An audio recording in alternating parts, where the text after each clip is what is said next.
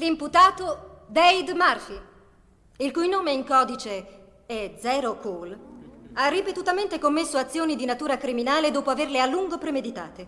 Il virus di computer di sua invenzione ha già infettato 1507 sistemi, compreso l'apparato informatico di Wall Street, provocando da solo un crollo improvviso di 7,2 punti nella borsa di New York. Gli attacchi informatici ai danni delle aziende purtroppo sono molto frequenti, ma non capita spesso di poterli seguire e raccontare da vicino mentre stanno accadendo. Questa è la storia di due di questi attacchi, che coinvolgono un'azienda italiana e una svizzera e sono ancora in corso, ed è anche la storia di come si fa in concreto a monitorare così da vicino questi reati mentre avvengono e di come e perché il crimine informatico di oggi sia sorprendentemente in cerca di visibilità e non cerchi affatto di nascondersi online. Benvenuti alla puntata del 24 novembre 2023 del Disinformatico, il podcast della radio televisione svizzera dedicato alle notizie e alle storie strane dell'informatica. Io sono Paolo Attivissimo.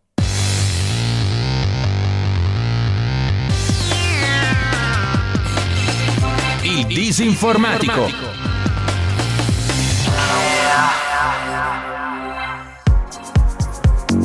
Mentre preparo questo podcast ci sono due aziende, una in Italia e una in Svizzera, che stanno subendo attacchi informatici. Non sono assolutamente le sole. I bollettini online degli attacchi di questo tipo annunciano infatti vittime multiple ogni giorno.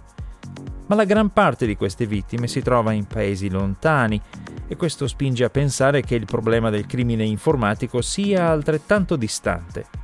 Questi due casi invece sono molto vicini a noi. Quello svizzero si trova a metà del suo percorso, mentre quello italiano è arrivato quasi al capolinea. Per ovvie ragioni non farò qui i nomi delle aziende coinvolte e neppure quelli dei criminali informatici responsabili degli attacchi.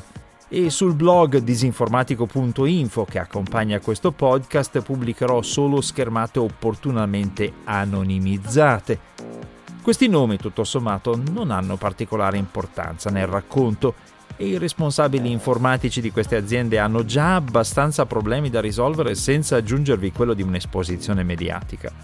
Quello che conta è conoscere il modo in cui operano gli aggressori informatici e quindi imparare a gestire situazioni delicate come queste, che possono capitare a qualunque azienda, piccola o grande, in qualunque settore, c'è anche un'altra cosa che conta ed è rispondere alla domanda che probabilmente vi state facendo.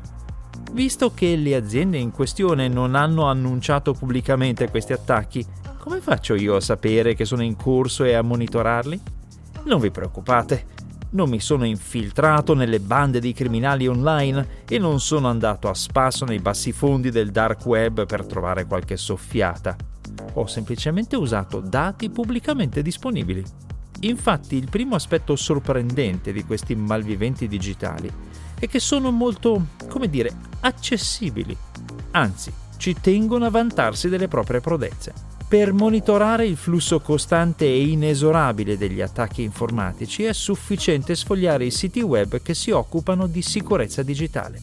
I grandi attacchi, come quello che ho raccontato di recente ai danni dei casinò e degli alberghi di Las Vegas, arrivano anche alla cronaca generalista ma ci sono molti attacchi ben più piccoli che rimangono confinati nelle pagine web dei bollettini specialistici, ma causano comunque danni ingenti alle loro vittime. Questi bollettini, molto banalmente, sono accessibili con un normale browser, Chrome, Edge, Firefox. Molti hanno anche account social e feed RSS ai quali ci si può iscrivere per ricevere aggiornamenti in tempo reale il primo effetto di un'iscrizione di questo tipo è lo shock di vedere quanto sia costante e numeroso il flusso degli attacchi, principalmente basati sulla tecnica del ransomware, ossia il ricatto fondato sul blocco o la sottrazione di dati aziendali essenziali con minaccia di pubblicarli se non viene pagato il riscatto. Il bollettino delle ultime 24 ore, per esempio, include una ventina di vittime sparse fra Francia, Lussemburgo, Indonesia, Stati Uniti, Germania e appunto Svizzera e Italia. Dall'inizio del mese le vittime sono 350. Si tratta di ospedali, case editrici, installatori di furgoni frigoriferi, aziende del settore della moda, società finanziarie e altro ancora. Per ciascun attacco vengono indicati il nome del gruppo criminale che lo sta effettuando, con tanto di link al suo sito nel dark web e il nome della vittima. Spesso c'è persino un campione del messaggio inviato dagli aggressori alle loro vittime e ci sono le statistiche dei gruppi che hanno colpito il maggior numero di aziende, come se si trattasse di un record sportivo e positivo di cui vantarsi. Ma seguendo i link alle pagine che portano al dark web si trova anche molto di più.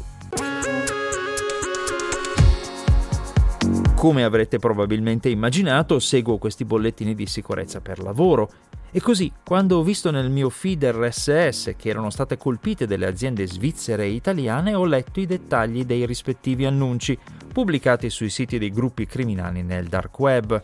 L'azienda svizzera colpita opera nell'edilizia da ben oltre un secolo e al momento ha quattro giorni di tempo per decidere se pagare il riscatto o fare resistenza. Gli aggressori dicono di aver sottratto fatture, ricevute, documenti contabili, dati personali, contratti di lavoro, accordi confidenziali e altro ancora e minacciano di pubblicare tutto se non verrà pagato il riscatto. Il dialogo con le vittime avviene tramite chat sul sito dei criminali nel dark web L'eventuale pagamento avviene con criptovalute. Sul sito dell'azienda colpita, per ora, non c'è nessun comunicato pubblico che avvisi dell'attacco. L'azienda italiana, invece, è attiva nel settore tessile di lusso e il tempo che i criminali le hanno dato per pagare il riscatto è già scaduto, per cui i dati sottratti sono già stati pubblicati. Il sito dei malviventi contiene un link a una copia scaricabile di questi dati. Si tratta di circa 60 GB parcheggiati su uno dei tanti siti di deposito dati che operano nel web normale. 60 GB che chiunque tecnicamente può scaricare, ma farlo significa acquisire dati sensibili che derivano da un reato, per cui ci potrebbero essere conseguenze legali molto pesanti. Questo non ha impedito ad almeno 18 persone di scaricare tutto. Anche questa azienda, come la precedente, non risulta aver annunciato pubblicamente l'attacco subito, nonostante ci sia un obbligo di legge, oltre che un dovere di trasparenza e correttezza verso gli utenti i cui dati confidenziali sono ora a spasso. Ho contattato entrambe le aziende via mail per avere una loro presa di posizione, ma finora non ho avuto risposta. Ho anche avvisato il sito che ospita pubblicamente i dati aziendali sottratti alla ditta italiana, ma finora non è cambiato nulla e i dati sono ancora alla portata di tutti. Tutte queste informazioni sono pubblicamente disponibili online nei siti specializzati. Non occorre attrezzarsi per andare nel dark web a trovarle. E comunque raggiungere il dark web sarebbe solo questione di installare un'app apposita come il browser Tor e usarla per visitare, con molta cautela, sia tecnica sia legale, i siti dei criminali informatici. Questo vuol dire che in caso di intrusione informatica che riesca a bloccare o rubare dati sensibili, non conviene cercare di nascondere o negare. La notizia della violazione diventerà comunque pubblica. Saranno infatti gli stessi criminali ad annunciarla. Questi bollettini delle incursioni informatiche, infatti, esistono perché sono proprio i criminali a sbandierare i nomi delle aziende che hanno colpito e a vantarsi di essere responsabili dei vari attacchi. È un comportamento completamente opposto rispetto a quello dei criminali in altri settori, dove normalmente vige la regola del silenzio e non si vuole lasciare nessuna traccia che faciliti il lavoro degli inquirenti. Il crimine informatico invece deve annunciarsi in questo modo, perché l'estorsione diventa credibile e quindi la vittima tende a pagare senza opporre resistenza solo se chi la compie ha una reputazione solida, solida in questo caso, significa due cose contrapposte. Da un lato, la banda dei malviventi deve farsi conoscere, dimostrando la propria credibilità, efficacia e pericolosità, e quindi sbandiere i propri successi facendo i nomi delle vittime, creando un proprio sito autopromozionale nel dark web e un canale social, tipicamente su Telegram o sull'ex Twitter, passando informazioni ai siti specializzati in notizie di sicurezza informatica e pubblicando inesorabilmente i dati sottratti. Dall'altro lato, questi estorsori devono dimostrare di essere affidabili, nel senso che devono convincere le vittime che pagando il riscatto i dati rubati sicuramente non verranno pubblicati e addirittura verrà rivelata la falla usata per entrare nei sistemi aziendali in modo da consentire di chiuderla. Di conseguenza i malviventi devono documentare pubblicamente la propria cronologia dei comportamenti. Guardate, questa azienda ha pagato e i suoi dati non sono stati pubblicati mentre quest'altra non ha pagato e i suoi dati sono ora a spasso su internet. È fondamentale conoscere questa mentalità dei criminali informatici per poter gestire correttamente la doppia crisi che si verifica in caso di attacco online a un'azienda. Oltre al problema di ripristinare i dati necessari per il lavoro, garantirne l'integrità ed eliminare la vulnerabilità che ha permesso l'intrusione, c'è infatti da gestire la ricaduta reputazionale di dover annunciare la fuga di dati. Negare e far finta di niente come sembra che stiano facendo queste due aziende e come tentano quotidianamente di fare molte altre, di solito peggiora le cose. Mancano pochi giorni allo scadere dell'ultimatum per l'azienda svizzera presa di mira. Nella prossima puntata di questo podcast vedremo gli sviluppi della situazione. Nel frattempo, i bollettini pubblici degli attacchi aggiungono nuove vittime. Investire in formazione del personale e in aggiornamenti di sicurezza è utile per non trovare in questi bollettini il nome della propria azienda Eppure troppo spesso la sicurezza informatica viene considerata un costo fastidioso e una scocciatura da paranoici. Una dimostrazione concreta è arrivata proprio mentre sto chiudendo questo podcast. È arrivata la notizia della violazione della Fidelity National Financial, una grande società statunitense del settore finanziario, fra le 500 più importanti secondo la classifica di Fortune. L'annuncio è stato dato dagli aggressori e confermato dalla società, il cui sito è ora completamente inaccessibile e da oltre un mese aziende di tutto il mondo vengono attaccate sfruttando una falla nelle apparecchiature di rete della Citrix, nonostante il fatto che l'aggiornamento di sicurezza che lo corregge sia disponibile da tempo, ma semplicemente non viene installato.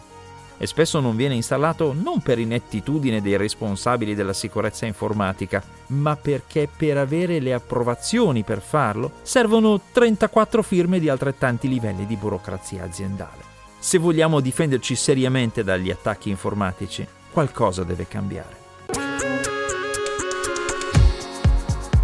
Termina qui questa puntata del Disinformatico, che è una produzione della RSI Radio Televisione Svizzera, disponibile con una nuova puntata ogni venerdì mattina presso www.rsi.ch slash il disinformatico e su tutte le più importanti piattaforme podcast. Tutti i link e le fonti sono a disposizione presso disinformatico.info.